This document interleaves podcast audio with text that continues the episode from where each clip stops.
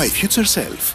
Ένα εβδομαδιαίο podcast με τον Δημήτρη Δημητριάδη και την Κατερίνα Δημητρακοπούλου με σκέψεις για την τεχνολογία, τεχνητή νοημοσύνη, ψηφιακά μέσα, digital marketing και social media.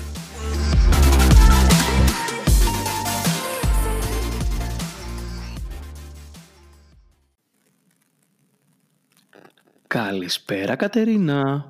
Καλησπέρα Δημήτρη. Βραδινή αυτή τη φορά, λίγο καλύτερα νομίζω. Νομίζω πολύ καλύτερα. Θα το κρατήσουμε σταθερά το βραδινό γιατί δεν μας ταιριάζει το άλλο. Εγώ Καταρχάς, θα πούμε ότι τα πάντως... λέμε από την ίδια πόλη Για πες. σήμερα. Πρέπει να το πούμε αυτό.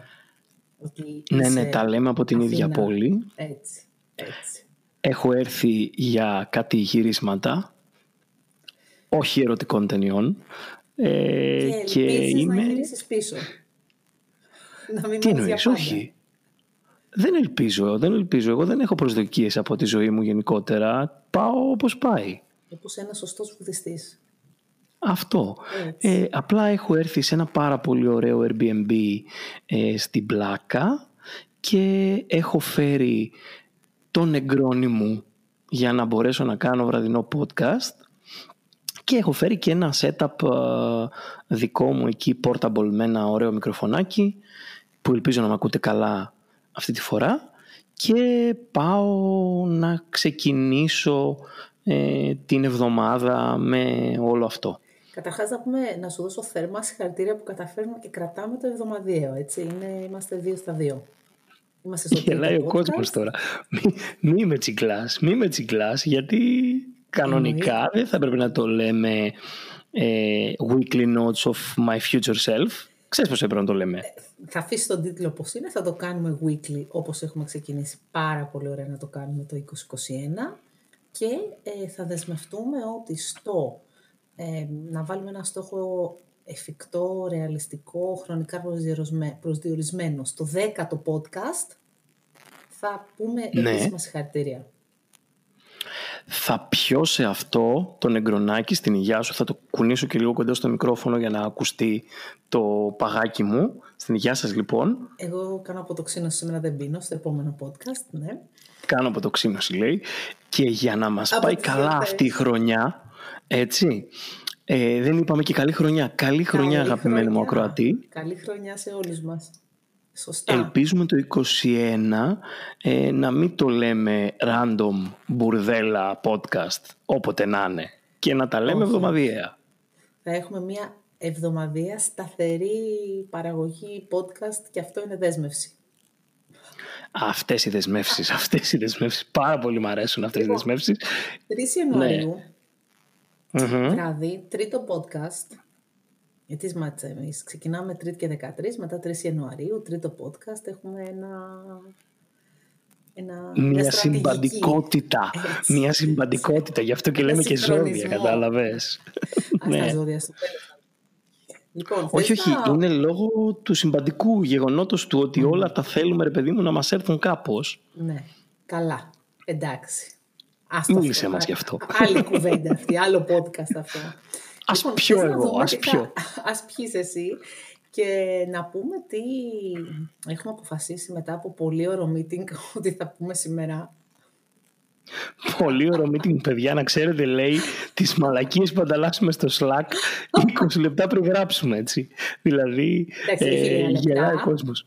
Λίγες ώρες. Θα είσαι σωστός. Ναι, έχει μια προετοιμασία. Λοιπόν, σήμερα Ε, λοιπόν, θα, με, θα με βάλεις να κάνω screenshot στα show notes τις καλύτερα είναι ελάχιστες σημειώσεις που έχουμε. Ε, αλλά ναι, εντάξει. Ε, σήμερα η Κατερίνα θα κάνει lead το, το show γιατί ε, αν το αφήσετε σε μένα θα τα κάνουμε ό,τι να είναι. Οπότε θα κρατήσει, είπε, μία σειρά και μία, τέλος πάντων, και έναν ρυθμό.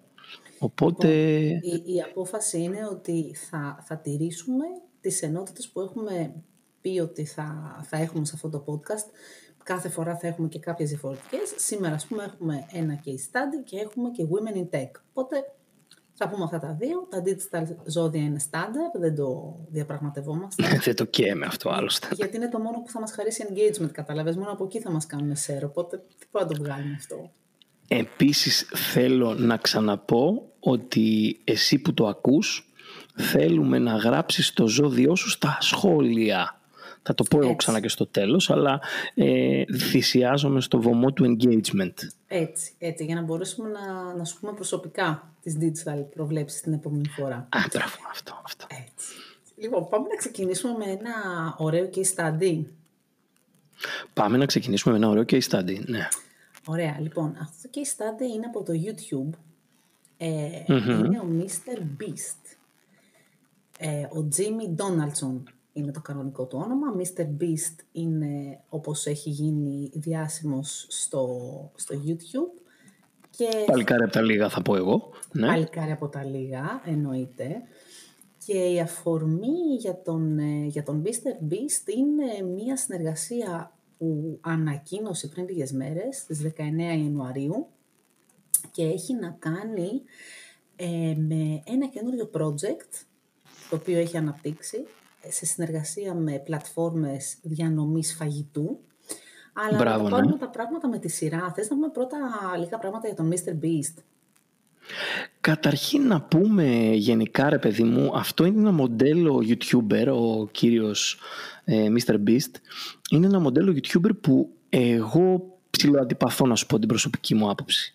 Δηλαδή αυτό το έχω φτάσει να βγάζω κάποια λεφτά κάνοντας ε, με συνέπεια και μεγάλο respect σε αυτό πολύ περιεχόμενο και απλά επειδή κατάφερα να επανεπενδύσω τα χρήματά μου και να βγάλω χρήματα από ε, διάφορα διαφημιστικά ή διάφορα product placements ε, είμαι κραυγαλαία παπάρας ε, μου κάνει κάτι ρε παιδί μου αλλά σε γενικές γραμμές ως επιχειρηματία και ως youtuber φυσικά τον παραδέχομαι. Μπορεί να μην είναι το στυλ μου, αλλά τον παραδέχομαι. Γενικά... Δεν είναι το στυλ αυτό σου, ναι.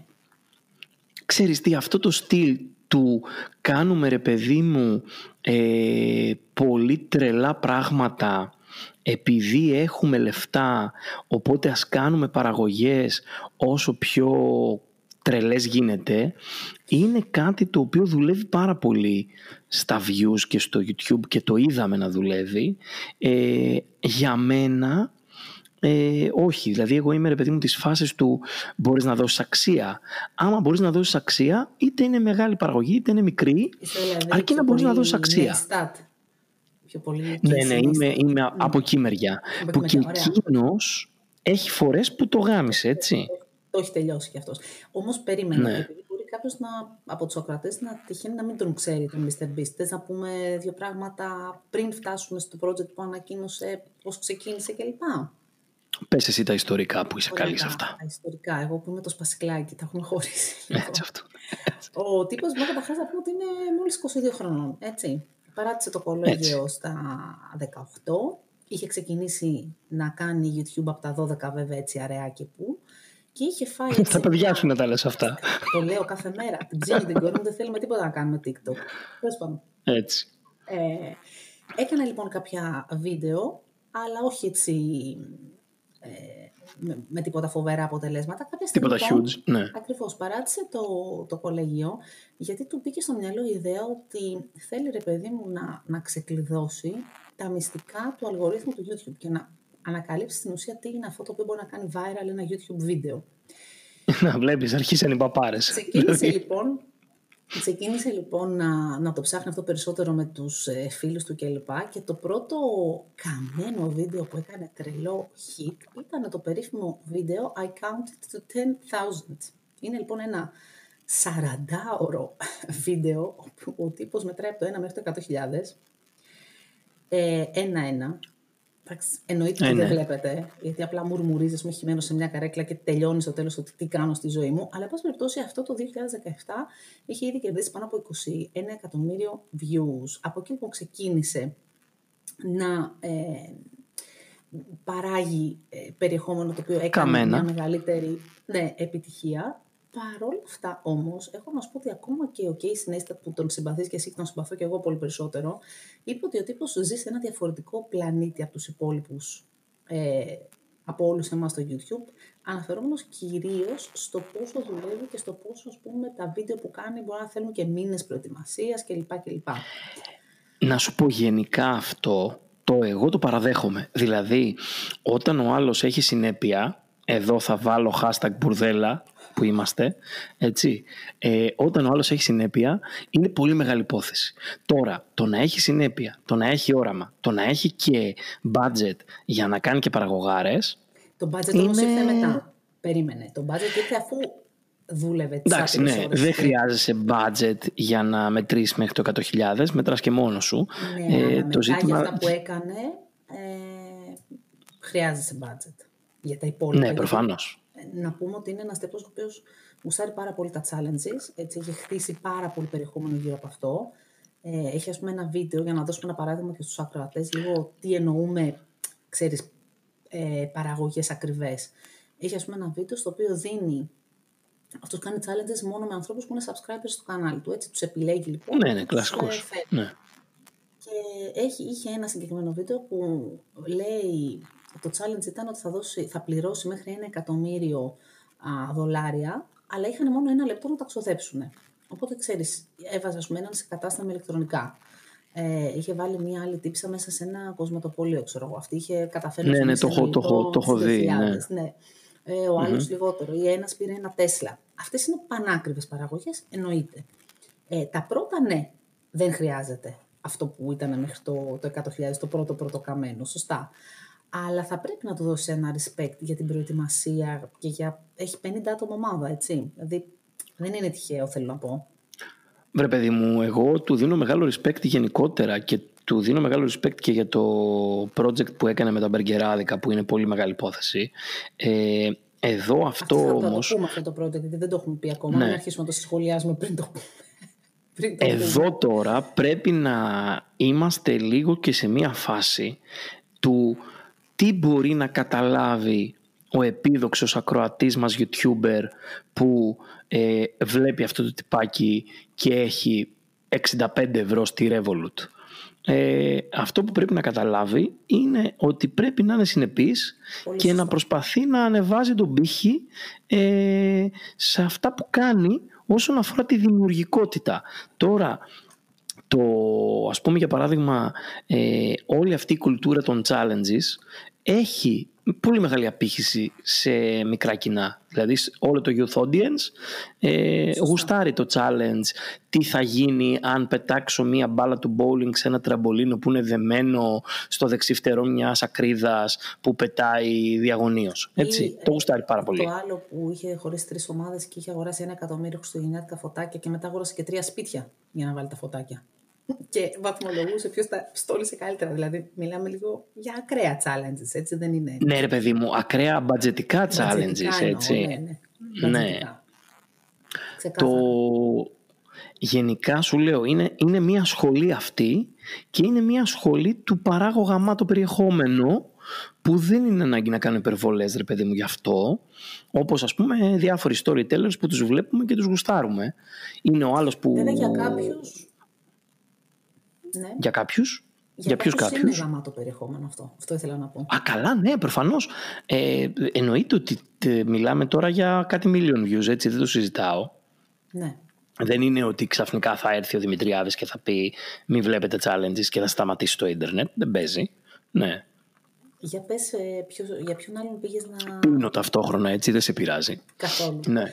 Για πες για Ναι, ποιον ναι, ναι. άλλον ε, πήγες να πεις για έναν storyteller στο YouTube και σε διέκοψε. Ε, ποιο είναι το κολλητάρι αυτό του Neistat που είναι απίστευτος βιντεογράφος ε, και έχουν κάνει απίστευτα ταινιάκια μαζί. Αλλά και αυτά δηλαδή δεν είναι έβλεπα... φτηνά του Neistat. Ρε παιδί μου, δεν είναι φτηνά γιατί οι άνθρωποι έχουν know-how και βάζουν πάρα πολύ effort. Αλλά έβλεπα ε, ένα βιντεάκι που έκανε εξάλεπτο για το πώς φτιάχνει με ένα πορτοφ- πορτοφόλι από δέρμα. Και ο τύπος καθόμουν 6 λεπτά τώρα και έβλεπα πώς φτιάχνει ένα πορτοφόλι από δέρμα. Το τύπος το είχε κάνει ποίηση. Έτσι. Respect τεράστιο. Γιατί, γιατί είναι πολύ καλό storyteller σε σχέση με τις εικόνες. Ε, και μπορούσε να φτιάξει ένα βίντεο πάρα πολύ ωραίο. Δεν, ήτανε, δεν είχε καμιά αξία ε, πληροφοριακή. Δηλαδή δεν είναι ότι εγώ αύριο θα αρχίσω να φτιάχνω δερμάτινα πορτοφόλια και ψάχτηκα. Έπεσα πάνω του επειδή τον ξέρω σαν δημιουργό και χάζεψα με τον τρόπο που έλεγε το... και το μοντάζ του και τον ήχο του και τα πλάνα του ήταν όλα πετυχημένα. Άρα το point of Αλλά πάμε ξανά στον ναι, άκυρο τυπάκο. Το point of Ναι. σου είναι ότι, ότι δεν χρειάζεται να είναι ακραίο μπατζετικά για να είναι ποιοτικό περιεχόμενο. Θα συμφωνήσω σε αυτό. Το point το δικό μου είναι ότι δεν μπορεί αναγκαστικά να είναι ακραίο μπατζετικά γιατί δεν έχουν τα resources όλοι. Δηλαδή, ναι ωραία, Εννοείται. κάνεις ένα, μια παραγωγή του Netflix ή την παραγωγή που θα πούμε ε, του αγαπημένου ε, σε σχέση με το από το YouTube Originals το The Age of AI Το κάνεις σωστά. τέτοιες παραγωγές ε, αλλά ξέρεις κάνεις τέτοιες παραγωγές μέχρι ένα σημείο δεν Να κάνεις Είναι βέβαιο ότι ε, ο Mr. Beast επανεπενδύει πάρα πολύ μεγάλο ποσοστό από τα κέρδη του πίσω. εδώ στο ήθελα YouTube να channel, σε έτσι. ρωτήσω ε, έχει κάνει disclose καμιά φορά το ποσοστό επανεπένδυσης; Να σου πω την αλήθεια, όχι. Δεν έχω βρει κάτι που να έχει πει ότι ξέρεις, αλλά υπολογίζω ότι, δηλαδή, υπολογίζω τέλος πάντων, φαίνεται ότι επανεπενδύει ένα πολύ Grosso μεγάλο ποσοστό, modo, δηλαδή. ναι. Ναι, ένα πολύ μεγάλο ποσοστό. Ε, θέλεις λίγο να πούμε για το Beast Burger όμως, για να γυρίσουμε λίγο στο σημερινό θέμα, γιατί μέχρι τώρα Ναι, είπαμε καταρχήν για το θα- Mr. Beast. Να πούμε για θα το βάλουμε, project. στα, θα βάλουμε στα show notes ε, ένα από τα, από τα YouTube βιντεάκια που έχει φτιάξει ε, που εσύ μου το έστειλες που είναι πριν το Beast Burger που έχει φτιάξει ένα μπεργκεράδικο και μοιράζει εκατοστά δόλαρα στον κόσμο επειδή περιμένει και δεν μπορεί να κάνει ε, να παράγει μπέργκερ. Αυτό είναι πιο πριν. Ότι είναι ήθελε πιο- να ανοίξει ένα. Ναι, ήθελε να ανοίξει ένα burger joint, ρε παιδί μου, κλασική αμερικλανιά. Ε, πήρε ένα μπεργκεράδικο, έβαλε τους φίλους του που είναι άσχετοι, άχρηστοι ε, και ξεκινήσανε να κάνουν burgers και ε, μοιράζανε στον κόσμο ε, δεσμίδες 100 δολαρίων όταν περίμεναν πάρα πολλή ώρα. Έγινε μια τεράστια ουρά γιατί φυσικά όταν μοιράζεις δωρεάν φαγητό και δωρεάν λεφτά δεν υπάρχει κόσμος που να μην θέλει να το δει αυτό. Πόσο μάλλον ε, στην... ε, Αμερική. ε, ναι, μπράβο, που είναι η γη της φεθράς πορτοκαλέας, όπως γνωστόν, έτσι. Δεν το συζητάω, το The American Dream. Οπότε καταλαβαίνεις ότι να σου δώσω εγώ ένα δικό μου παράδειγμα, ρε παιδί μου. Αν εσύ έλεγες θα πάρω ένα ε, goodies, ρε παιδί μου, ε, να το τρέξω μία μέρα και θα μοιράζω δωρεάν μπέργκερ και θα, όποιος περιμένει στη σειρά θα του δίνω 100 ευρώ, θα του δίνω 100 ευρώ. Ε, εσύ τι λες, δεν θα έκανε views ή δεν θα μάζευες κόσμο; Σ- Προσκύνημα θα γινόταν. Ε, εννοείται. Πάντα ήταν αυτά τα, τα shock marketing tactics, ε, πυροτεχνήματα που, που πιάνανε, ούτως ή άλλως. Μπράβο, ναι. Πάμε πίσω. Αυτό δεν είναι ξαφνικά ότι ο τυπάκος ανακάλυψε το... Όχι, αυτό που τη ανακάλυψε- συνταγή του αλγορίθμου. Να, σωστά, έχεις δίκιο σε αυτό. Ε, λίγο τη συνταγή του αλγορίθμου μπορεί να τα ανακάλυψε εκεί μετά που μέτραγε μέχρι τα 100.000 και κόντυψα πεθάνει 40 ώρες, δεν ξέρω, αυτό, αυτό Άμα μετρήσω παίζεται. και εγώ με το κατώ. Παίζεται. Μπορεί να μου έρθει και σαν τέτοιο ρε παιδί μου. Ε, επίφανη. Ναι, ακριβώς, ακριβώς. Ε, πάμε όμως να δούμε το project που έχει πολύ ενδιαφέρον, γιατί σχετίζεται λίγο και με το πώς έχει αλλάξει το, το industry ε, γενικότερα και με το τι opportunities μπορεί να υπάρχουν ε, σε αυτές τις εποχές που δεν είναι τέλος πάντων όλα αρνητικά και να δούμε Ε, ναι, λίγο προφανώς. Πάντα υπάρχει η κρίση, φτιάχνει ευκαιρία. Έτσι, μπράβο. Το Mr. Beast Burger App, λοιπόν, και το Beast Burger Project. Ε, εγώ θες να πω εγώ πολύ σύντομα το project και εσύ να σχολιάσεις; Πάντα θέλω να λες εσύ. Ε, Εγώ έτσι, είμαι έτσι. επίτηδες κάνουμε podcast γιατί θέλω να σε ακούω κατά βάθος. Βασικά, ε, ε, θες να έχεις το, το κομμάτι του σχολιασμού που είναι αυτό που είναι πιο ενδιαφέρον. Έλα, πες την αλήθεια. Μα ήθελα να μπω στα πρωινάδικα και δεν είμαι χοντρός. Αυτό είναι το πρόβλημα. Και εγώ ήθελα να μπορείς τα πρωινάδικα. Να, είδες αυτό. Λοιπόν, Κάνουμε, είμαστε, λάθος- κάνουμε λάθος δουλειά. Έτσι, έτσι, έτσι. Λοιπόν, ε, πριν λίγες μέρες, λοιπόν, 19 Δεκεμβρίου, βγήκε ο, ο τυπάκος αυτός και ανακοίνωσε ότι θα βγάλει, ότι τέλος πάντων έχει ένα καινούριο project, το Beast Burger. Τι έκανε λοιπόν, έκανε, έκλεισε συμφωνίες με περισσότερα από 300 ε, εστιατόρια Εδώ να πούμε αστεράκι, μέσα στον κορονοϊό αυτά τα εστιατόρια έχουν γίνει πάρα πολύ δημοφιλή και λέγονται cloud kitchens, δηλαδή κουζίνες που παράγουν, ή ghost kitchens, κουζίνες που παράγουν ό,τι τους ζητήσεις με συγκεκριμένα μενού και μπορεί να παράγουν και για δύο και για τρία ε, μενού στην Vault ή στο όποιο έτσι, δεν χρειάζεται branding, δεν χρειάζεται τίποτα. Είναι μια Πάμε νέα παρακάτω, ιδέα. sorry για τη διακοπή. Είναι λίγα Ναι, χρόνια. ναι. Έχεις απόλυτο δίκιο. Είναι κουζίνες που φτιάχνουν φαγητό μόνο για παράδοση. Δεν υπάρχει δηλαδή physical κανένα εστιατόριο. Και όπως πολύ σωστά είπες, λέγονται ε, cloud kitchens ή dark kitchens ή virtual kitchens. Ε, έχουν αυτές τις ονομασίες, εν πάση περιπτώσει. Έκανε λοιπόν ο τυπάκος αυτός αυτή τη συμφωνία και φαντάσου ότι λίγες μέρες μόνο μετά, δηλαδή ουσιαστικά δύο μέρες μετά, 21 Δεκεμβρίου, ήταν η δεύτερη πιο δημοφιλή, το δεύτερο πιο δημοφιλές app ε, σε όλο το iOS Store. Οπότε, όπως καταλαβαίνεις, αυτό κάτι, κάτι δείχνει. Θέλω λίγο να μου το σχολιάσεις αυτό. Καταρχάς, ε, έγραψε και ο Νίκος Δανατάκης ένα άρθρο στην ε, Καθημερινή και μας έδωσε έτσι και την αφορμή να το, να το συζητήσουμε. Οπότε, Ναι, ισχύει. Δες τώρα, Πες μου λίγο καταρχήν, έτσι πώς το- πώς το σχολιάζεις. διάβασα με ενδιαφέρον το άρθρο του Νίκου του Δρανδάκη, ο οποίος νιώθει πολύ ε, σε σχέση με αυτό ε, και εννοείται ότι... Να πούμε ότι ο Νίκος ο ε, Δραδάκης είχε κάνει το beat, έτσι. Ο Mr. Beat. Ναι, γράφει και- τον Mr. Είναι- Είναι ένας άνθρωπος που έχει άποψη σε σχέση με τέλος πάντων ε, την, αυτή την αγορά και όχι μόνο την αγορά του mobility, την αγορά γενικά του, ε, των marketplaces, δηλαδή του έχω το demand και κάνω disrupt τη ζήτηση.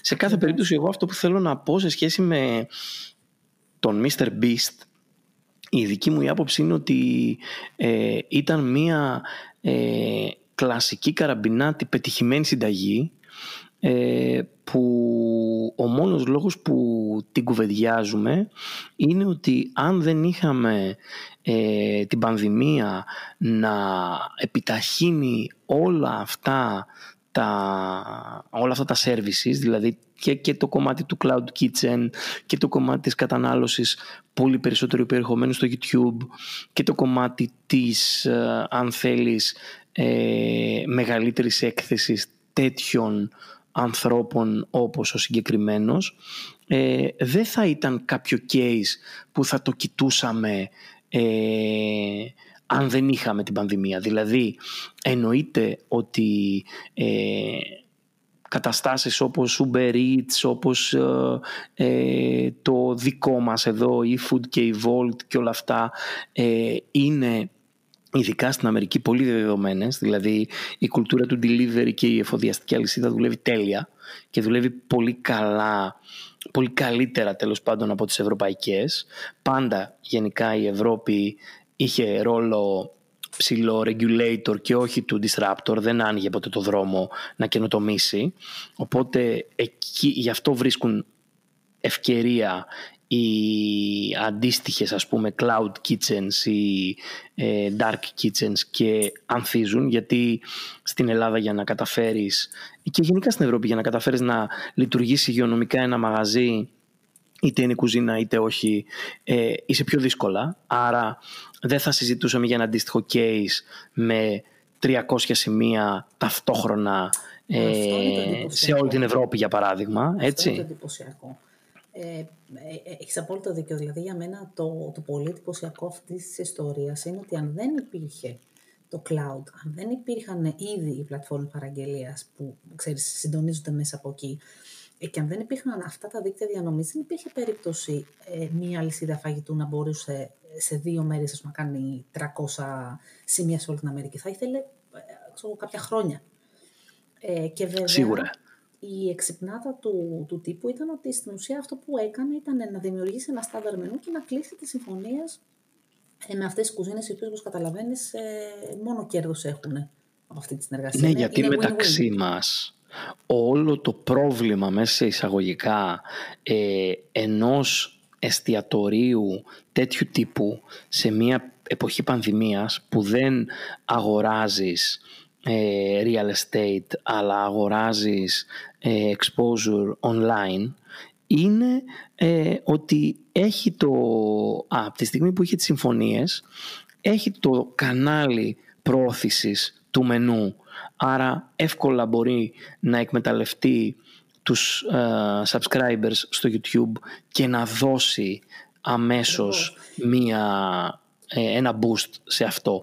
Δεν ξέρω Πόσο sustainable θα είναι αυτό βέβαια, έτσι, να κρατήσουμε και εδώ ένα κανείς, στεράκι. Κανείς δεν Αυτό θέλει χρόνο για να φανεί, έτσι, αλλά σε κάθε περίπτωση, ε, γιατί ε, μιλάμε τώρα για κάτι το οποίο εμένα μου θυμίζει λίγο growth hacking σε, ξέρεις, σε, Αχ, μη, μη, μη τα λες αυτά έτσι απότομα και είναι και αργά και ανατριχιάζω με τα growth hacking εγώ, δεν μπορώ. Δεν το ξέρω ότι ανατριχιάζει, ναι. αυτό το πετάω, αλλά είναι... Επίτηδες. Επίτηδες το ναι. ναι, επειδή ξέρω ότι είσαι αυτήν την αλλεργία. Δες τώρα, το κάνω ε, disrupt που λένε και στο χωριό μου μία ε, αν θέλεις υφιστάμενη κατάσταση και εκμεταλλεύομαι την έκθεση Εντάξει, που δεν έχω είναι growth hacking, δίκιο, ναι. και το reach μου δεν είναι growth hacking, δεν είναι ότι ανακάλυψε αυτός κάτι έστησε ρε παιδί μου τις 300 συμφωνίες respect Ναι. αν Α, όπως έχει πολύ ένα σωστά growth hacking αναφέρει ο μόνο στο- Νίκος Στην ταχύτητα. Εντάξει, η ταχύτητα είναι καθαρά, ε, αν θέλεις, συνιστόσα του πόσο μεγάλο είναι το κανάλι του και πόσα λεφτά πέταξε από το παράθυρο. Γιατί όταν είναι δικό του το μαγαζί και δεν έχει κανέναν investor να του διαχειριστεί το πλάνο burn rate και έχει στην μπάνκα να κάψει, ε, δεν ξέρεις αν το έκανε efficient αυτό ή αν αυτή, η 300 αυτά τα 300 σημεία του ρουφάνε το μεδούλι και σε 6 μήνες κλείσει. Θα το δούμε. Γι' αυτό είπαμε ότι χρόνος. Κατάλαβες, δηλαδή δεν τον έκρινε κανείς για το sustainability, τον κρίνει για το επιχειρηματικό ε, αντανακλαστικό αν θέλεις να δημιουργήσει κάτι σε τόσο μεγάλο scale τόσο γρήγορα εκμεταλλευόμενος το cash που έχει στην άκρη και το influence που έχει σε σχέση με τους subscribers που σημαίνει ότι θα φέρει Σωστά. κάποιες πωλήσεις. Σωστά. Ναι, Ε, και νομίζω δηλαδή, ότι... πες, πες. Ε, ρε παιδί μου, πώς το λένε, δεν θα πρέπει ε, για να διατηρηθείς σε αυτήν τη θέση ε, αυτά όλα, όλοι αυτοί οι διάτοντες αστέρες έχουν ένα καλό. Ε, μπορούν να πηγαίνουν με κεκτημένη ταχύτητα για μεγαλύτερο διάστημα από τους υπόλοιπους. Αυτό όμως δεν σημαίνει ότι μπαίνουν σε τροχιά. Δηλαδή το να κάνει ένα Ανάλογα. μπαμ, να κάνει πάρα πολλές παραγγελίες, Ανάλογα να τι λειτουργήσει το κινήσεις μενού θα του και να κάνεις στην γίνει- πορεία. Δηλαδή αν Ναι, αυτός αν δεν το στήσει στήσεις. Ακριβώς. σαν sustainable business, τα παπάρια μου θα πάρει. Είναι θέμα Δεύτερο τριών είναι- μηνών. Άρα σημειώνω να ξέρεις, έχουμε πει... θυμάμαι Τι ότι σημειώνεις; έχουμε πει Μέχρι. Τα μπινελίκια. Είναι το δεύτερο. Μέχρι 10 δεν έχουμε πει. Ναι, απλά το Ε, αναφέρω. εντάξει, εντάξει. Απλά είμαι, απλά. 27 λεπτά και έχω πει δύο, τίποτα. Λοιπόν, νομίζω ότι και οι δύο συμφωνούμε με τον Νίκο Τανδρανδάκη που λέει ότι ο κορονοϊός επιτάχυνε μια μεγάλη αλλαγή που βλέπαμε τα τελευταία χρόνια, τη μετατροπή του κλάδου της εστίασης από real estate business σε brand business. Ναι, ισχύει. Ισχύει, έτσι, ισχύει και νομίζω ότι... Ξεκάθαρα, ναι, αυτό ήθελα να πω κι εγώ, ότι το λέει πολύ, Πάρα πολύ πολύ σωστά ωραία, το λέει ο ναι. Νίκος αυτό. Ε, με την έννοια, και δίνει και το παράδειγμα το Starbucks ο άνθρωπος στο άρθρο του, συμφωνώ, ε, αυτό που πρέπει να καταλάβουν οι επίδοξοι Mr. Beast, ρε παιδί μου, είναι ότι ε, αυτού του τύπου οι, τα, οι σαλτανατιές και τα ζογκλερικά ε, δεν φτιάχνουν ε, sustainable, δεν φτιά- δεν φτιάχνουν επιχειρήσεις που κάθονται, φτιάχνουν πυροτεχνήματα. Τα οποία πυροτεχνήματα ε, δεν είναι απαραίτητο ότι μπορούν να πάνε παρακάτω, έτσι. Δηλαδή εγώ Σωστά, δεν είναι θέλοντας και εμείς απαραίτητο, ε, αλλά σε αυτούς που το εξαρτάται- ακούνε. Εξαρτάται και το τι επιχειρηματικές κινήσεις θα γίνουν μετά, έτσι, να το πούμε και αυτό. Δηλαδή μπορεί να ξεκινήσει ένα πυροτέχνημα και με πάρα πολλή δουλειά από πίσω και ο συγκεκριμένος τύπος έχει δείξει κιόλας ότι είναι πολύ συνεπής. Γι' αυτό εγώ του δίνω ένα, ναι, ε, ένα, ένα credit, ας πούμε, σε αυτό. Να σου πω, εγώ στο κομμάτι των πυροτεχνημάτων βάζω πρώτο και καλύτερο τον Elon Musk, ο οποίος είναι ο, ο ειδικός στα πυροτεχνήματα. Δηλαδή θα βγει, θα πει μια μαλακία και νομίζω ότι επίτηδες, σχεδόν επίτηδες το κάνει ε, για να κάνει deliver ας πούμε στη μαλακία του. Γκρόσο μότο μέχρι στιγμής του έχει βγει αν εξαιρέσεις το ότι ε, έχει εκτεθεί σε μερικά πράγματα, αλλά είναι αυτό που λέει ε, put your money where your mouth is. Οπότε ναι. αφού ο τυπάκος έβαλε τα λεφτάκια του και δεν καίει τα λεφτά των επενδυτών ή όποιων δύσμηρων ανθρώπων τον εμπιστεύτηκαν, με γεια του με χαρά του να κάνει ό,τι γουστάρει. Και μέσα είμαστε. Ωραία, συμφωνώ απόλυτα σε αυτό. Νομίζω ότι μετά την πανδημία και μετά το, τον κορονοϊό, ξέρεις, το, όλος αυτός ο ψηφιακός συντονισμός ανάμεσα σε τελικό καταναλωτή, ε, κατασκευαστή, παύλα παραγωγό ε, και διανομέα, μπορεί να κάνει, ε, ξέρεις, ε, απλά αυτό το μοντέλο και σε άλλα πράγματα από το φαγητό. Δεν ξέρω, αυτή είναι η αίσθησή μου, δηλαδή πιθανά να δούμε και άλλα πράγματα που να Σίγουρα. έτσι. Το ζήτημα, πολλές από τις αλλαγές, και το είπαμε και στο προηγούμενο podcast, πολλές από τις αλλαγές που έφερε η πανδημία θα ήρθαν για να μείνουν, έτσι. Ε, τώρα, αν ε, όντως θα δούμε ε, ο κόσμος να ανταποκρίνεται και να χτίζει συνήθεια σε όλα αυτά τα, αν θέλεις, ε, που ελαχιστοποιούν την επαφή και μεγαλώνουν την αποτελεσματικότητα της εφοδιαστικής αλυσίδας κατά κύριο λόγο, ε, ναι, μένει να το δούμε. Πες Θες να ανοίξουμε ένα μπεργκεράδικο; Ε, ε, κάποτε λέγαμε ότι μόνο η εστίαση δουλεύει, τώρα δεν δουλεύει ούτε η εστίαση. Δεν ξέρεις τι να κάνεις αυτή τη ζωή. Ε, πες μια συμβουλή που σε ένα πετσυρικά που κάνει βίντεο στο YouTube και βλέπει το Mr. Beast και τρελαίνεται και θέλει να μετρήσει μέχρι το 1 τρισεκατομμύριο. Η δική μου συμβουλή που σου λέω είναι, είναι μία που την δίνω σταθερά και δεν την κρατάω ο ίδιος, έτσι, είναι η συνέπεια. Ε, έχω έναν φίλο, μικρό πιτσιρικά όπως το λες, 17 χρονών, ο οποίος είναι εξαιρετικός YouTuber ε, και από τους ανερχόμενους ο οποίος με ρωτάει ρε παιδί μου ε, κάνω δύο βίντεο την εβδομάδα έτσι ε, είναι, είναι αρκετά ε, είναι αρκετά και εσύ θες κάθε Όχι. μέρα εσύ θες κάθε μέρα ναι, ναι. Κάθε μέρα, κάθε μέρα. Όπως επίσης πρόσφατα ε, ήπια ένα καφέ με τον, ε, τον Σπύρο από τα παιδιά από το Men of Style οι οποίοι παράγουν και αυτοί αντίστοιχα ε, δύο με τρία βίντεο την εβδομάδα plus ένα live.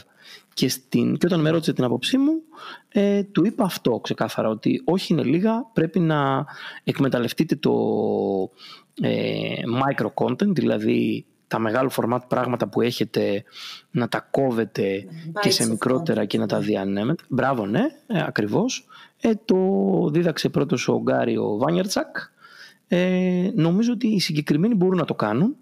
Όπως και ο πιτσιρικάς YouTuber που σου λέω, ο οποίος φτιάχνει για να καταλάβεις. Τα show notes και τα δύο link αυτά. Θα τα βάλω φυσικά. Τώρα εντάξει, κακά τα ψέματα, το Men of Style και το απλά και αντρικά όλα τα αγοράκια το ξέρουν γιατί περπατούσαμε το Σπύρο στην παραλία και πίναμε καφέ και το σταμάτησαν τουλάχιστον τέσσερις άνθρωποι και του είπαν είσαι ο Σπύρος από το Men of Style που σημαίνει ότι ο άνθρωπος έχει following. Ε, και για τον Πιτσιρικά που αναφέρομαι τα παιδιά είναι δύο αδέλφια που κάνουν ε, απίστευτες διασκευές με κιθάρα στο YouTube ε, από πάρα πολύ γνωστά κομμάτια. Και το κάνουν επειδή με συμβουλεύτηκαν από την αρχή το κάνουν πάρα πολύ σωστά ζητώντας την άδεια του δημιουργού κανονικά που σημαίνει ότι κάνουν εξαιρετική μουσική δουλειά έτσι Δηλαδή δίνουν, ε, ε, παράγουν αυτό που λέμε τέχνη ε, που είναι για μένα ανεκτήμητης αξίας. Έτσι, γιατί το τι μπορεί να είναι αλλιώς τα παιδιά από το Men of Style που παράγουν συμβουλές και προσπαθούν και δουλεύουν στο να ε, κάνει ο κόσμος ραντεβού και να συναντιέται και να ε, βελτιώνουν τις ανθρώπινες σχέσεις και είναι αλλιώς το να παίρνεις το πόνημα ενός συνθέτη και να βέβαια. το μεταλλάσσεις σε κάτι άλλο ρε παιδί μου, να είναι άλλο σε πράγμα. άλλο industry τελείωσε. Κάνεις κάτι τελείως Κατάλαβε, διαφορετικό. δεν χρειάζεται να δίνουμε εκατοστά ευρώ σε αυτούς που δεν περιμένουν να πάρουν μπέργκερ για να πάρουμε views ας πούμε. Μπορούμε να κάνουμε ουσιαστικά πράγματα. Για το Mr. Beast το λέω. Ναι. Έτσι. Ναι. Εντάξει. Δεν νομίζω ότι κάνει μόνο αυτό. Εκτός αν θέλεις να κάνουμε μία αλυσίδα με κοκορέτσια. Λοιπόν, θα σταματήσω εδώ, θα βάλω εδώ μια τελεία και θα πάμε στην Με επόμενη. οφτό ρε παιδί μου, με σπλινάντερα, κάτι. Όχι. Όχι, ε. Όχι. Όχι. Εντάξει, εντάξει. Λοιπόν, Εσύ θα σε χάνεις. πω στην επόμενη ενότητα.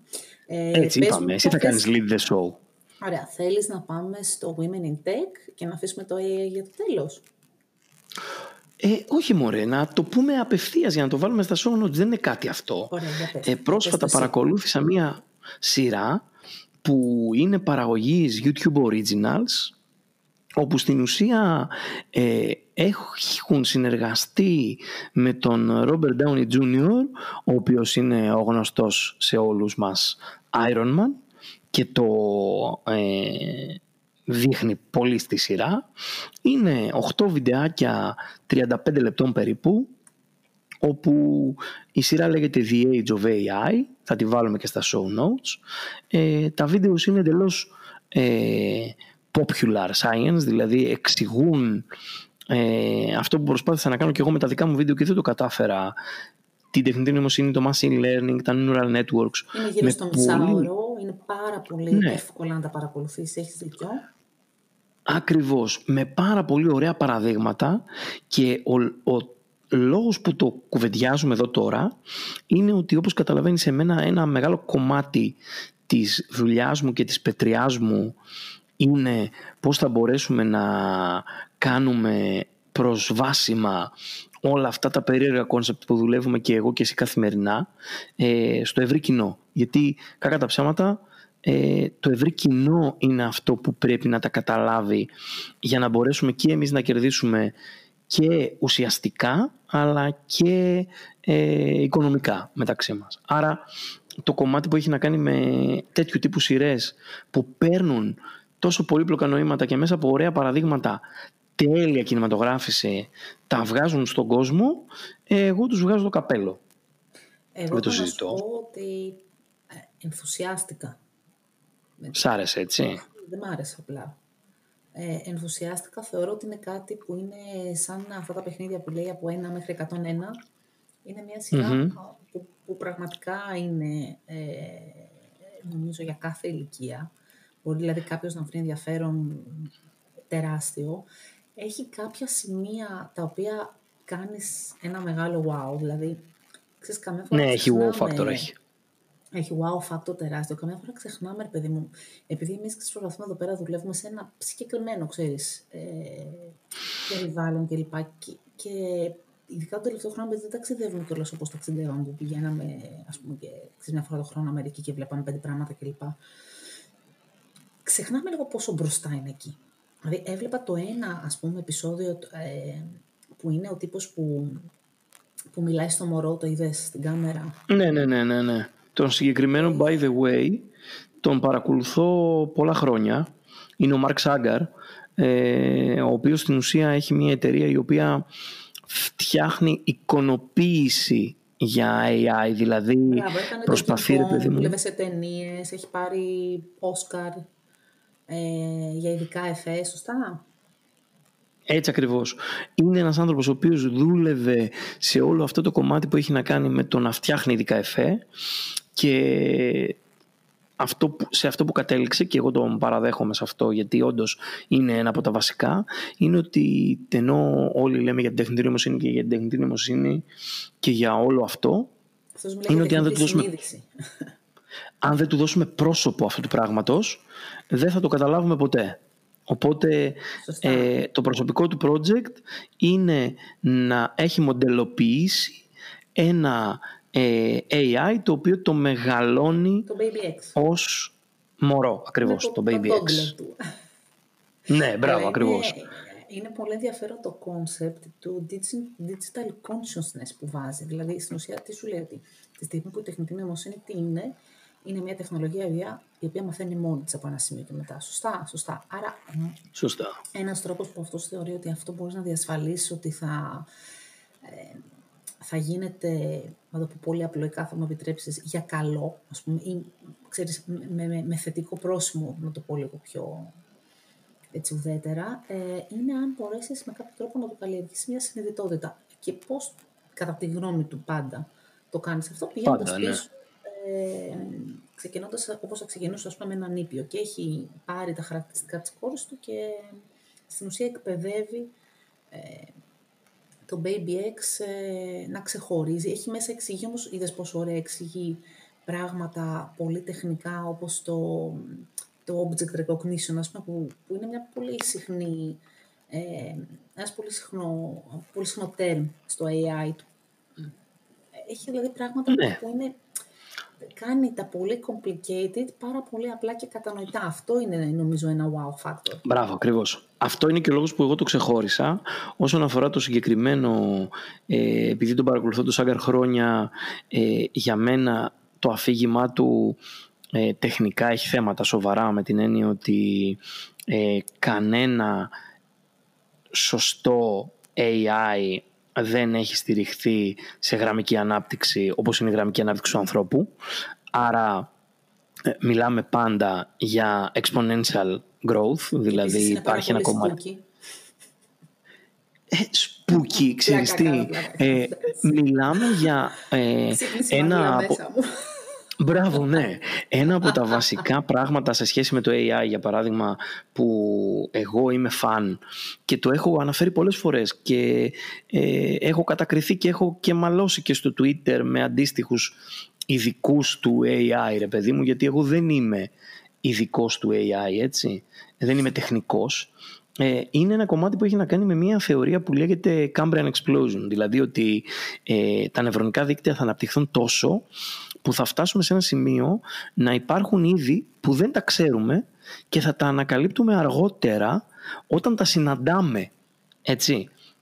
Αυτό από μόνο του ακούγεται σαν post-apocalyptic ταινία, αλλά καταρρύπτει εντελώς τον ε, ισχυρισμό του Σάγκαρ ότι μπορείς ρε παιδί μου ναι, να κάνεις μια γραμμική ανάπτυξη.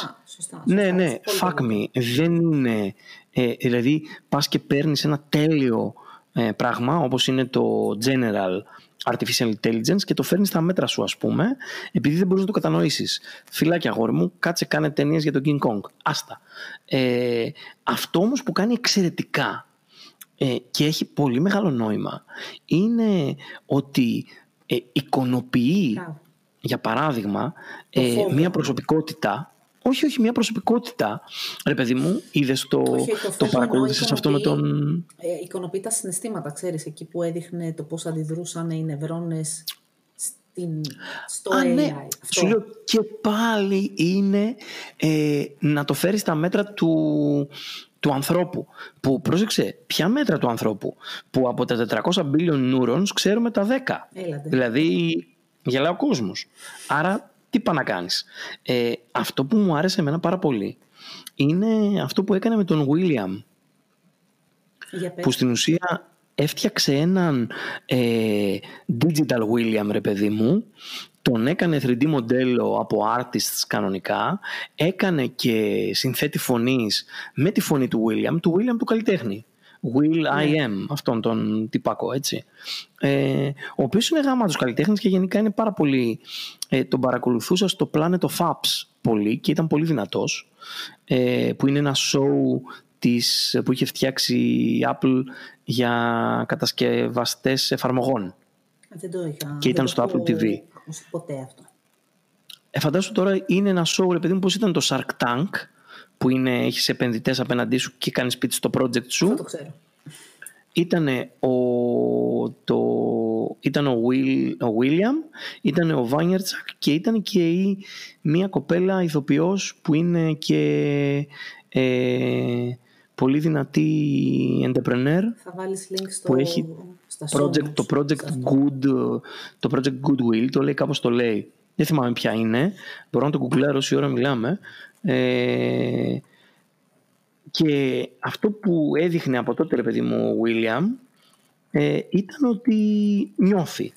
Και έδειχνε ε, ότι ειδικά αυτή η λογική του να... Η Gwyneth Paltrow ήταν, by the way. Ε, περίμενε λίγο. Ναι, ναι, ναι, ναι, ναι. Να δούμε το cast θέλω. Ήτανε Βάνιαρτσακ, William, Jessica Alba, Gwyneth Paltrow και ο Zane Lowe που ήταν ε, ο designer της... Ήταν λέει το, το Planet of the Apps το πρώτο original television show της Apple. Το ήξερα. Ναι, ναι, ήταν το πρώτο. Ήταν το πρώτο. Και εντάξει, το παρακολούθησα γιατί και τον Βάνιαρτσακ και τον William τους έχω στοιχειώσει, έτσι. Ναι. Εντάξει, ε, και η αλλά... είναι καλή. Η Paltrow, τι εννοείς; Ε, ναι. Ενώ είναι πάρα πολύ επιτυχημένη ρε, εσύ. όχι σαν Ναι, προφανώς. Προφανώς. Στο, στο επιχειρηματικό. Αυτό που θέλω να πω σε σχέση με το William για να κλείσουμε αυτό το θέμα με το AI και να πάμε στο Women in Tech είναι ότι ε, το να ψηφιοποιήσεις έναν άνθρωπο, να του βάλεις έναν συνθέτη φωνής, Δηλαδή να φτιάξεις έναν συνθέτη φωνής που να ακούγεται σαν την Κατερίνα και να έχεις μια ψηφιακή Κατερίνα ε, την οποία τη δημιουργείς ε, με αυτή την τεχνική του Σάγκαρ ε, που έχει, είναι εξαιρετικός όσον αφορά το, το κομμάτι των avatars ε, μπορεί να φέρει επανάσταση στο κομμάτι που έχει να κάνει με το connected memories. Δηλαδή, να μπορείς εσύ να αφήσεις ένα AI με ένα decision tree ε, το οποίο έχεις εκπαιδεύσει στον, στα παιδιά σου σε περίπτωση θανάτου, σε περίπτωση ε, απώλειας ή σε, σε όποια περίπτωση, έτσι. Σε περίπτωση που... Εσύ ορίζεις τα, ε, τα rules, τα βάζεις εσύ. Ναι, μπράβο. Ε, και τα παιδιά σου ή όποιος, ο σύντροφός σου, να μπορεί να έχει την καθοδήγηση και την παρουσία τη δική σου ε, κάτω από ένα ψηφιακό avatar το οποίο είναι μια τεχνητή νοημοσύνη βασισμένη πάνω στις δικές σου αναμνήσεις, στο δικό σου decision tree, στη δική σου ε, μέθοδο και λειτουργία αποφάσεων, θα είναι κατά ένα 90% κατερίνα αυτό που θα έχουν. Καταλαβαίνεις πόσα και... ethics, πόσα ζητήματα ηθικής ε, ε, γύρονται εδώ, έτσι; Δηλαδή θέλεις Προφανώς. περίπου 15.000 Προ... podcast για να... Προφανώς, απλά πρέπει να καταλάβεις ότι όλα τα ηθικά διλήμματα που τίθονται στην κουβέντα μας είναι της προηγούμενης δεκαετίας. Είναι της προηγούμενης 20 ετίας, της προηγούμενης εκατονταετίας. Από την αλήθεια, γιατί νομίζω ότι έχουν αλλάξει γιατί; πολλά πράγματα. Δεν νομίζω ότι έχουμε την ίδια ηθική με πριν από δεκαετίες, άρα ούτε και τα ερωτήματα και ξέρεις, ε, είναι, είναι ακριβώς έτσι. Πιο πολύ έχουν εμπλακεί κατά τη γνώμη μου και άλλα, και άλλα ζητήματα, ξέρεις, ε, data και...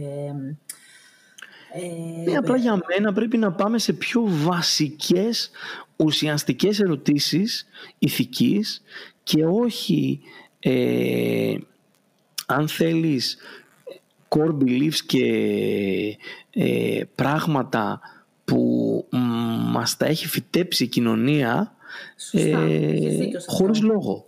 Κοίτα, Έτσι. το θέμα είναι να μιλάμε για ουσιαστικά πράγματα και όχι για πλασματικά διλήμματα. Δηλαδή θα πρέπει αυτό να εξεταστεί πέρα από θρησκείες, πέρα από... Ε, δηλαδή ακουμπάει πράγματα, νομίζω, λίγο πιο διαφορετικά. Γι' αυτό το, ε, θεωρώ ότι δεν είναι ίδια με το πώς ήταν πριν 20 χρόνια, δηλαδή όταν είχαν πρώτο, πρώτο ξεκινήσει. Δηλαδή τώρα δεν νομίζω ότι ε, ξέρεις, έχει μέσα ηθικοπλαστικό Προφανώς. Απλά προσανατολισμό. να σου δώσω ένα. Περισσότερο ρε παιδί μου, ξέρεις, μπορεί ας πούμε, τεχνητή νοημοσύνη να γράψει ποίηση, π.χ. Ε, μπορεί. Μπορεί να γράψει και ποίηση, μπορεί να γράψει και. Ναι. Ε, ε, κοίτα, εγώ συμφωνώ, αλλά μια τεχνητή νοημοσύνη που είναι σε connected memories και εσύ μου λες θα είναι 90% Κατερίνα και θα μπορεί ας πούμε το παιδί μου να πάει π.χ. στην ώρα ανάγκη τι να τη συμβουλευτεί, να θυμηθεί, να νιώσει καλύτερα, να μειώσει την απώλεια τι; Δηλαδή πρέπει να, να είναι ξεκάθαρη το... Ας ξεκινήσουμε με τα βασικά. Το να μειώσει την απώλεια δεν είναι τεράστιο κέρδος. Εξαρτάται. Γιατί άμα δεν βιώσεις την απώλεια δεν πας παρακάτω. Οπότε ε, μένεις κολλημένος για πάντα και πάντα ε, σε ένα κομμάτι το οποίο... Μ, μ, δηλαδή δεν είμαι πολύ σίγουρη γι' αυτό, να σου πω την αλήθεια. Να, Ναι, ρε ας πούμε, παιδί ένα μου, τι θέμα διαφο- ηθικής. Ναι, απλά τι διαφορά θα είχε από το να άφηνες εσύ τα απομνημονεύματά σου; Γράφω εγώ ένα βιβλίο, πώς να ζήσετε τη ζωή. Και έρχεται το παιδί μου ε, 20 χρόνια αργότερα, διαβάζει αυτό το βιβλίο και μαθαίνει πέντε πράγματα. Ποια η διαφορά θα ήταν από το να άφηνα ένα avatar με το decision tree του βιβλίου; Ε, ο εγκέφαλος είναι το πιο θαυμαστό μηχάνημα του κόσμου. Ό,τι του πεις σου λέει ναι. Αυτό ξέρουμε βασικά. Ό,τι του πει. Ναι. Του λέει έτσι. δηλαδή, αυτό είναι δεδομένο. Οπότε ξέρεις το τι είναι πραγματικό και το τι δεν είναι πραγματικό είναι μια πολύ μεγάλη κουβέντα. ναι, ναι, γιατί δεν Πάμε ακόμα υπάρχει. πιο πίσω. Ακριβώς. Μπράβο, ναι, δεν, δεν υπάρχει το πραγματικό ακριβώς. Ακριβώς. Οπότε, άμα το, το δεις σε αυτή τη βάση, θα συμφωνήσω απόλυτα. Αν το δεις στη βάση του τι, αν θέλεις, ε, ποια είναι η τρέχουσα, ε, ε, πάντα θεωρούσα ότι υπάρχει μια τρέχουσα ανεκτικότητα, ξέρεις, ένα επίπεδο που, Ναι, ναι, ο ναι, ναι, κόσμος ναι. είναι Το πιο universal έτοιμος tolerance, στο- ναι, προφανώς. Ναι. ναι, ε, δεν νομίζω ότι είμαστε εκεί. Δηλαδή, αυτή, μ, ε, ε, ίσως, δεν ξέρω. Κακώ θα πω εγώ. Ε, Κακώς δεν ε, είμαστε Εγώ εκεί. θα συμφωνήσω, αλλά μην ξεχνάς ότι εμείς εδώ κάνουμε ένα podcast, ας πούμε, που εντάξει, μιλάμε για αυτά τα πράγματα και είμαστε εμείς και άλλοι πόσοι ρε εσύ, Δημήτρη, που έχουμε Λίγοι. τέτοιου τύπου. Ναι. Εσύ που μ' ακούς αγαπημένη μου ακροατή να γράψεις σχολιάκι ε, από κάτω Αν που να θα άφηνες λέει το avatar σου ότι συμφωνώ για και να ότι πάρουμε και κουράγιο. εγώ θα ήθελα ένα avatar. Γιατί, by the way, και θα αποκαλύψω εδώ από αυτό το podcast ε, για πρώτη φορά, ε, εγώ ήδη είναι η δεύτερη χρονιά που εκπαιδεύω ε, ένα μοντέλο neural network με το δικό μου decision tree. Αν κάποια στιγμή δηλαδή κάνεις Και θα σου πω, podcast είναι πάρα πολύ τρομακτικό αυτό ότι θα υπάρχει ένας Δημητριάδης αένα να λέει πινελίκια σε αυτό το σύμπαν. Έτσι. Α, Ένα είναι αυτό. Και για να γυρίσουμε και να κλείσουμε αυτό, θα σου πω ότι και στο Homo Deus, ξέρεις, που όλη η κουβέντα είναι ε, που ξέρω ότι σ' αρέσει ο Χαράρη. Νο, μ' αρέσει ο Χαράρη, αν και τον βρίσκω λίγο φοβικό.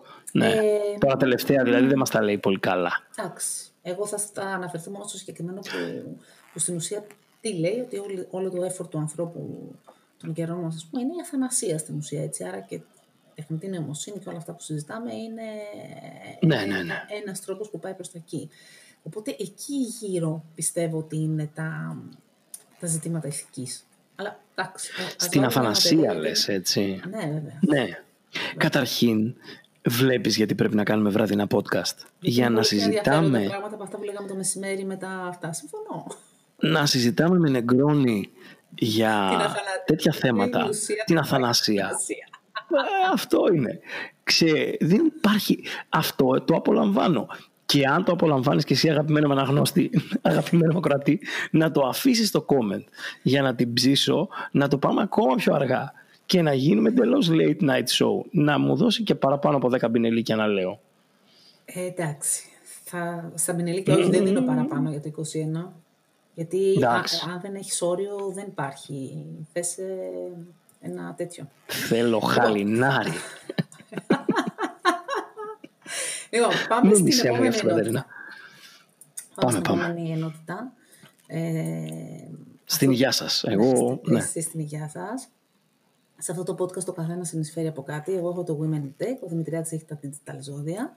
Ε, οπότε πάμε, πάμε τώρα Αυτό στο... είναι εντελώς τραγικό εντωμεταξύ. Εσύ έχεις το Women in Tech, σοβαρή κατηγορία. Λέμε πράγματα σοβαρά και εγώ έχω τα digital ζώδια. Ξεφτιλίκια βραδιάτικα.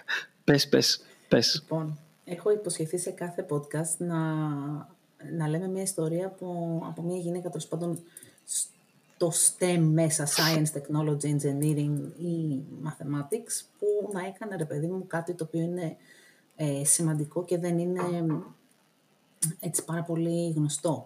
Έχω να σου πω ότι είναι εντυπωσιακό ότι δεν υπάρχει καθόλου ελληνικό περιεχόμενο για Women in Tech. Νομίζω ότι θα πρέπει να το καλύψω αυτό κάποια στιγμή, να σου πω την αλήθεια.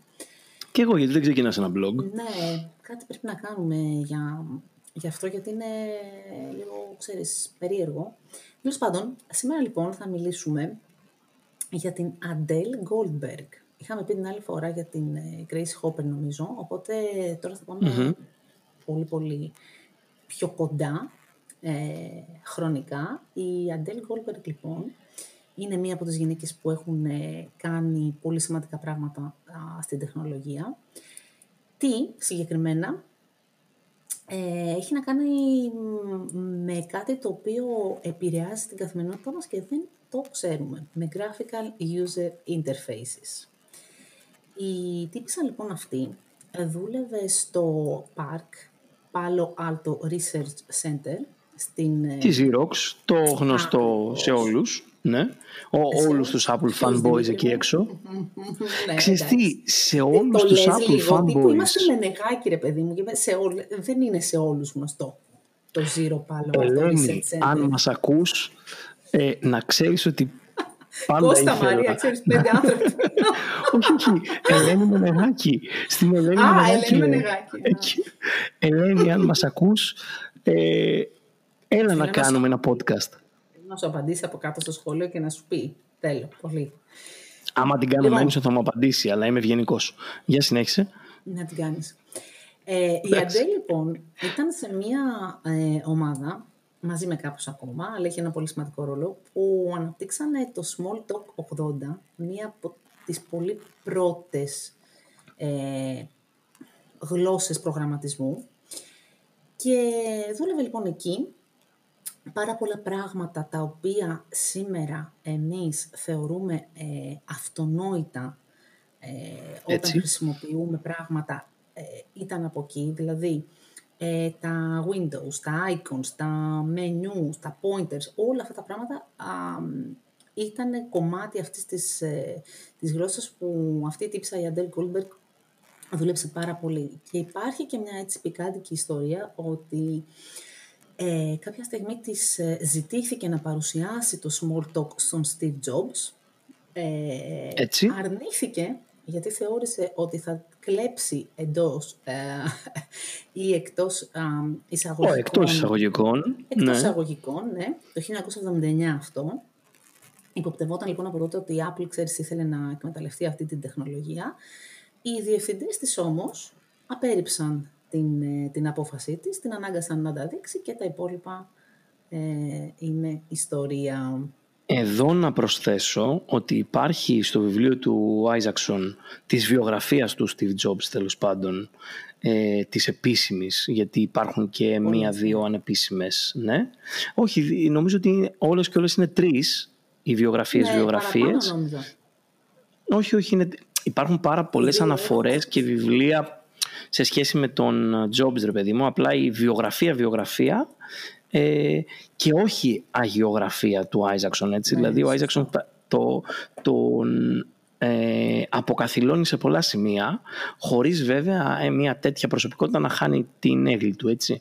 Αλλά υπάρχει κεφάλαιο και επειδή ε, η συγκεκριμένη βιογραφία είναι για μένα τουλάχιστον ε, κάτι κοντά στη βίβλο ε, υπάρχει ένα κεφάλαιο που στην ουσία ε, λέγεται Xerox Spark ρε παιδί μου και ε, περιγράφει την ε, ε, την όλη φάση του Jobs όταν είδε το ποντίκι και είπε ε, ότι ναι πρέπει να έχουμε ποντίκι και ότι δεν γίνεται εμείς να μην έχουμε pointer και ο κόσμος να ε, γράφει ακόμα σε γλώσσα μηχανής ας πούμε και να γράφει σε ένα user interface.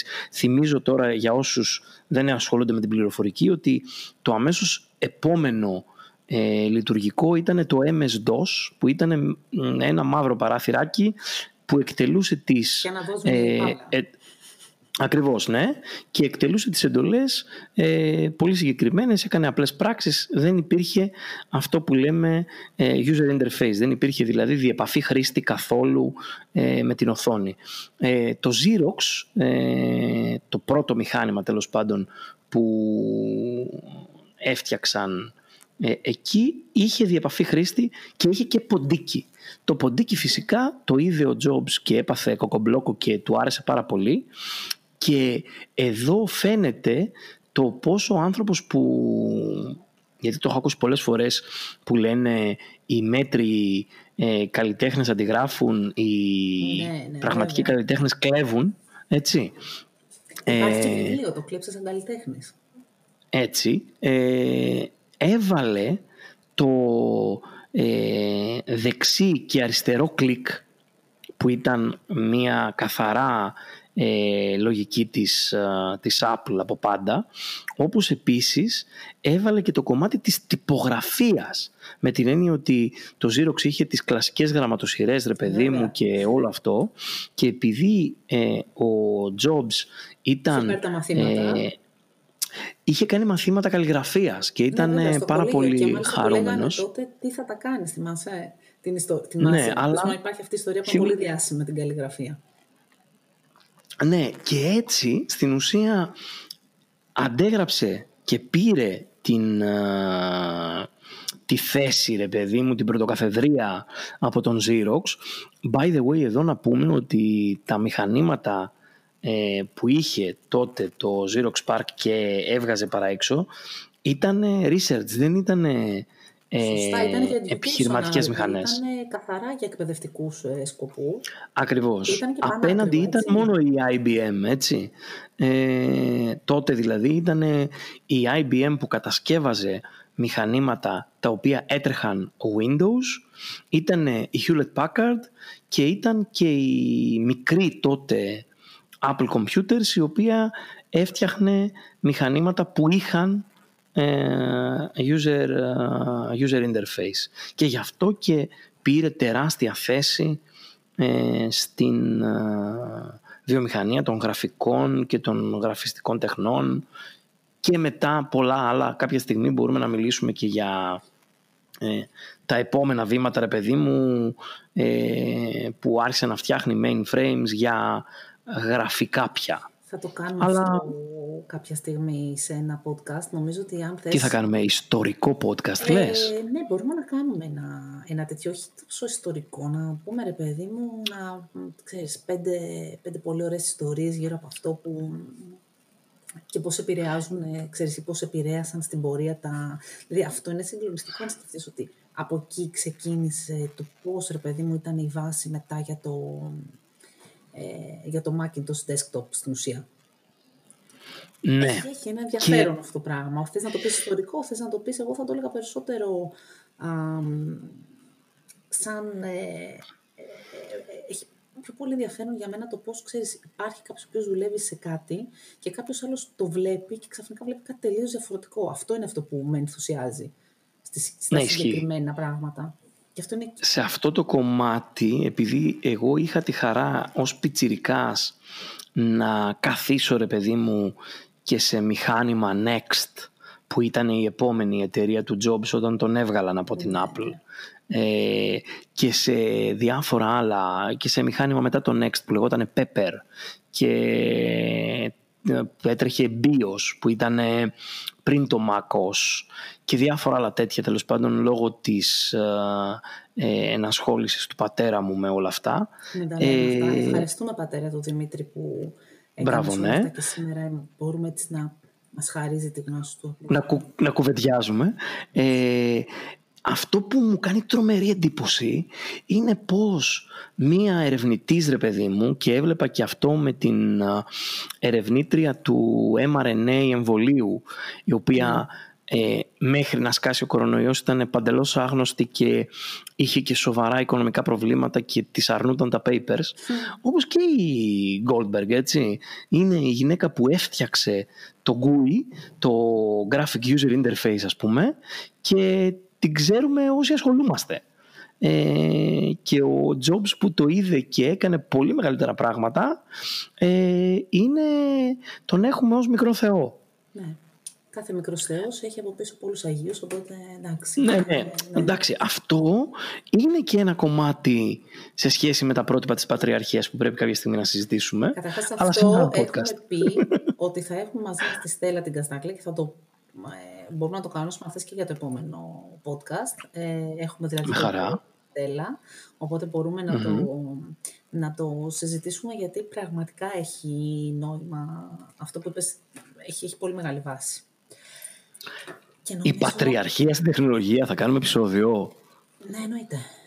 εννοείται. Α, με ψήνει. Με ψήνει τρομερά. Εννοείται. Και θα πάμε περίπου στα 55 λεπτά είμαστε τώρα, οπότε νομίζω ότι είναι ξεκάθαρα η ώρα να δώσεις την ανταμοιβή που αξίζει το ακροατήριο.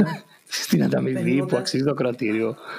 Περνώντας, θα βάλω, να ξέρεις, θα βάλω drum rolls και τέτοια, έτσι. Δηλαδή, θα πρέπει να αλλάξουμε όλα τα εικαστικά κλπ. Λοιπόν, θα περάσουμε λοιπόν στο Γιώργο Σαλαμά και θα ξεκινήσουμε, είπαμε, γιατί ξέρεις, δεν μπορεί να είναι πάντα ε, biased τα ζώδια, μια το δικό σου, μια το δικό μου. Θα ξεκινήσουμε σωστά και σοβαρά από τον κρυό.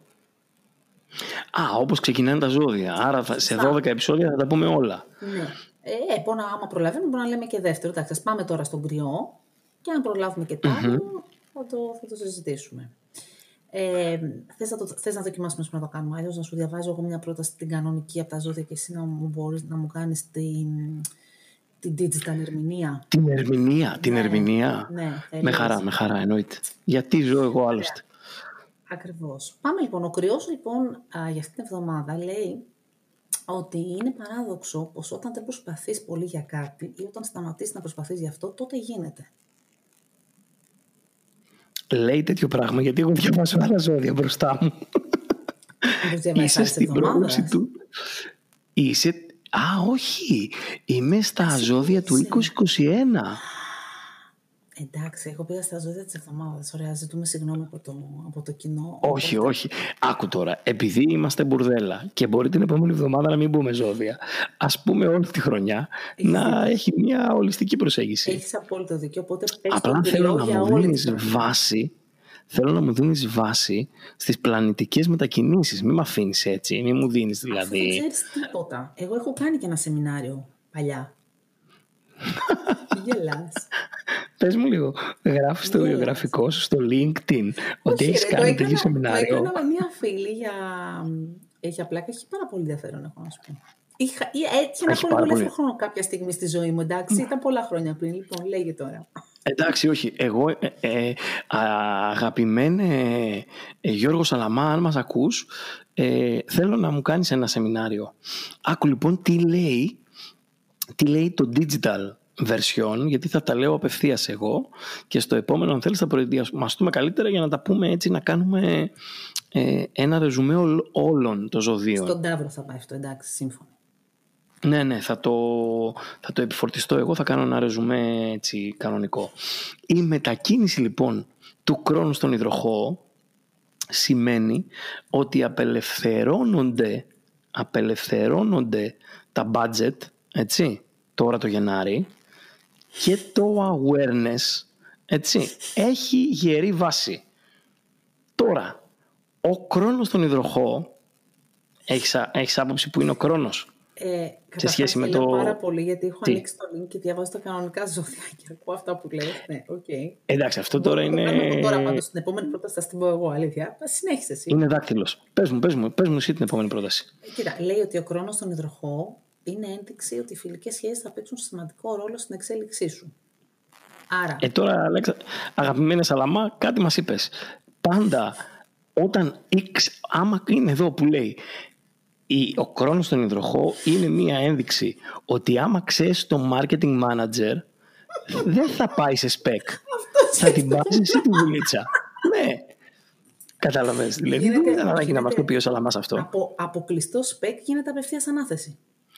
Ναι, δεν γίνεται, δεν, δεν φωνάζω με τους άλλους. Κανονικά.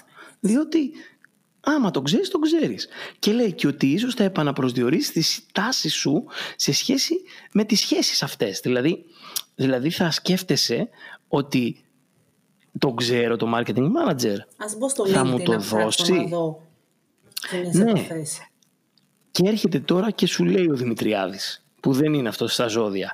Άμα φτάσεις να μπεις στο LinkedIn για να βρεις κοινές επαφές, δεν είναι δικό σου το spec, να ξέρεις.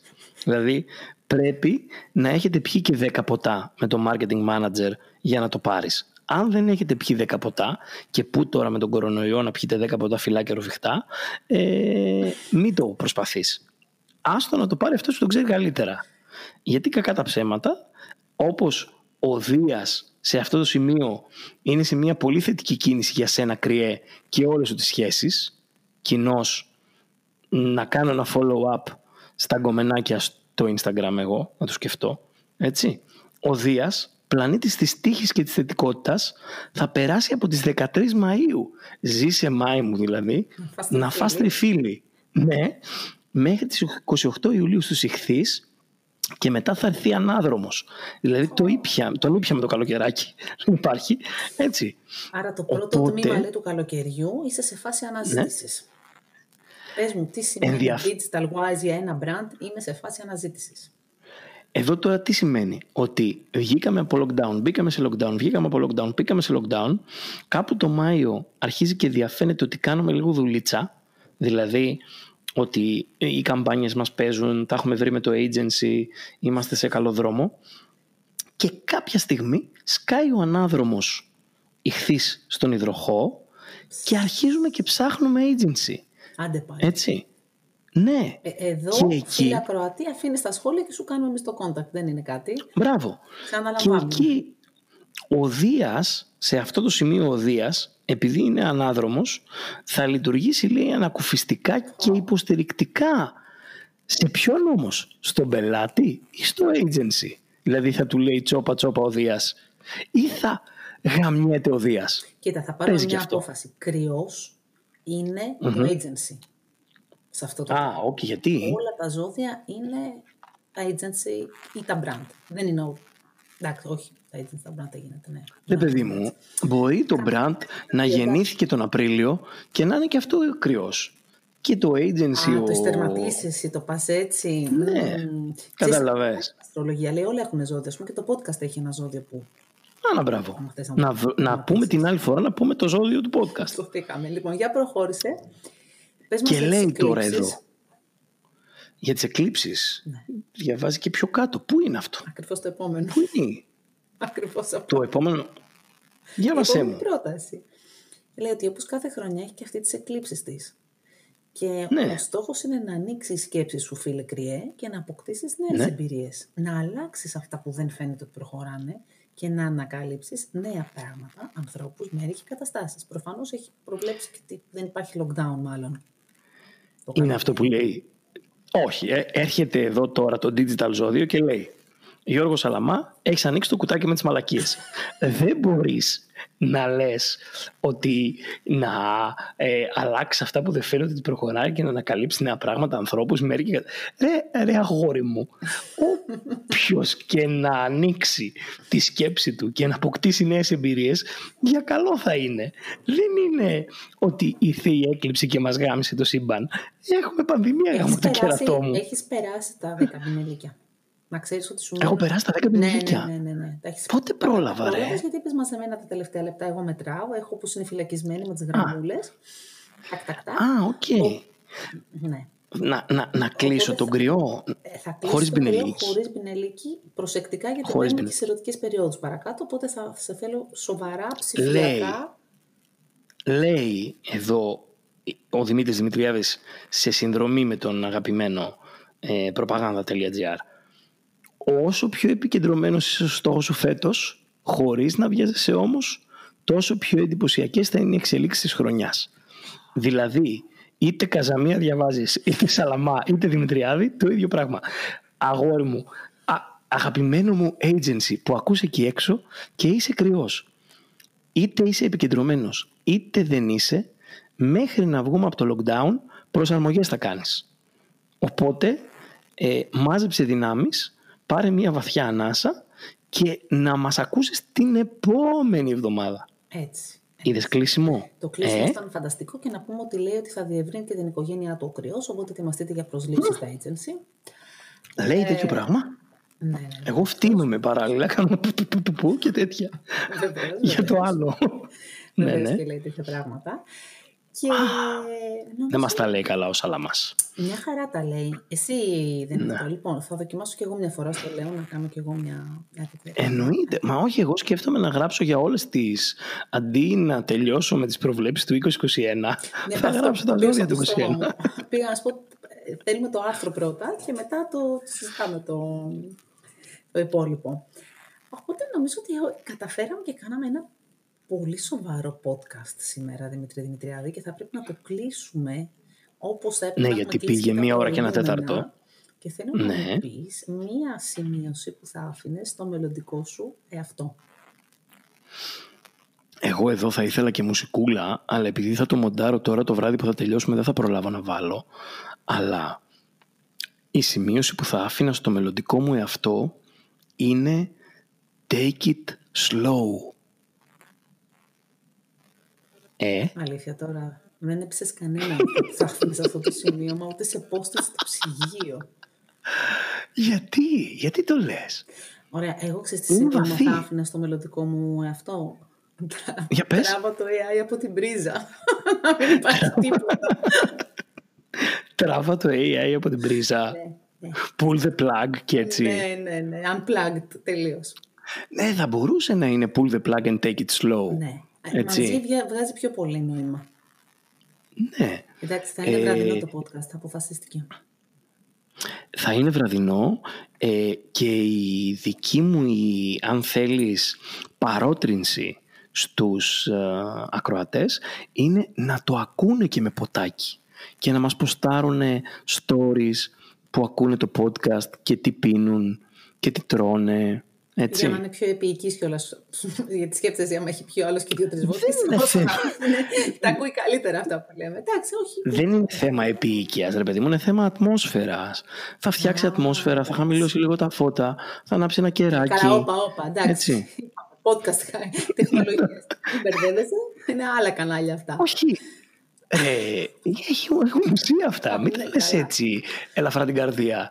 Έχει ουσ- Κάποια στιγμή όταν θα φτάσει πραγματικά το user experience να μπορείς να πειράξεις και το ambience του ακροατή σου, θα δεις ότι στο δικό μας το podcast θα στήσουμε κανονικά ambience με κεράκια, ωραίες μυρωδιές, νεγκρονάκι. Μέχρι τότε, Ε, μέχρι τότε Ναι. θα αποχαιρετιστούμε. Σε ευχαριστώ ωραία.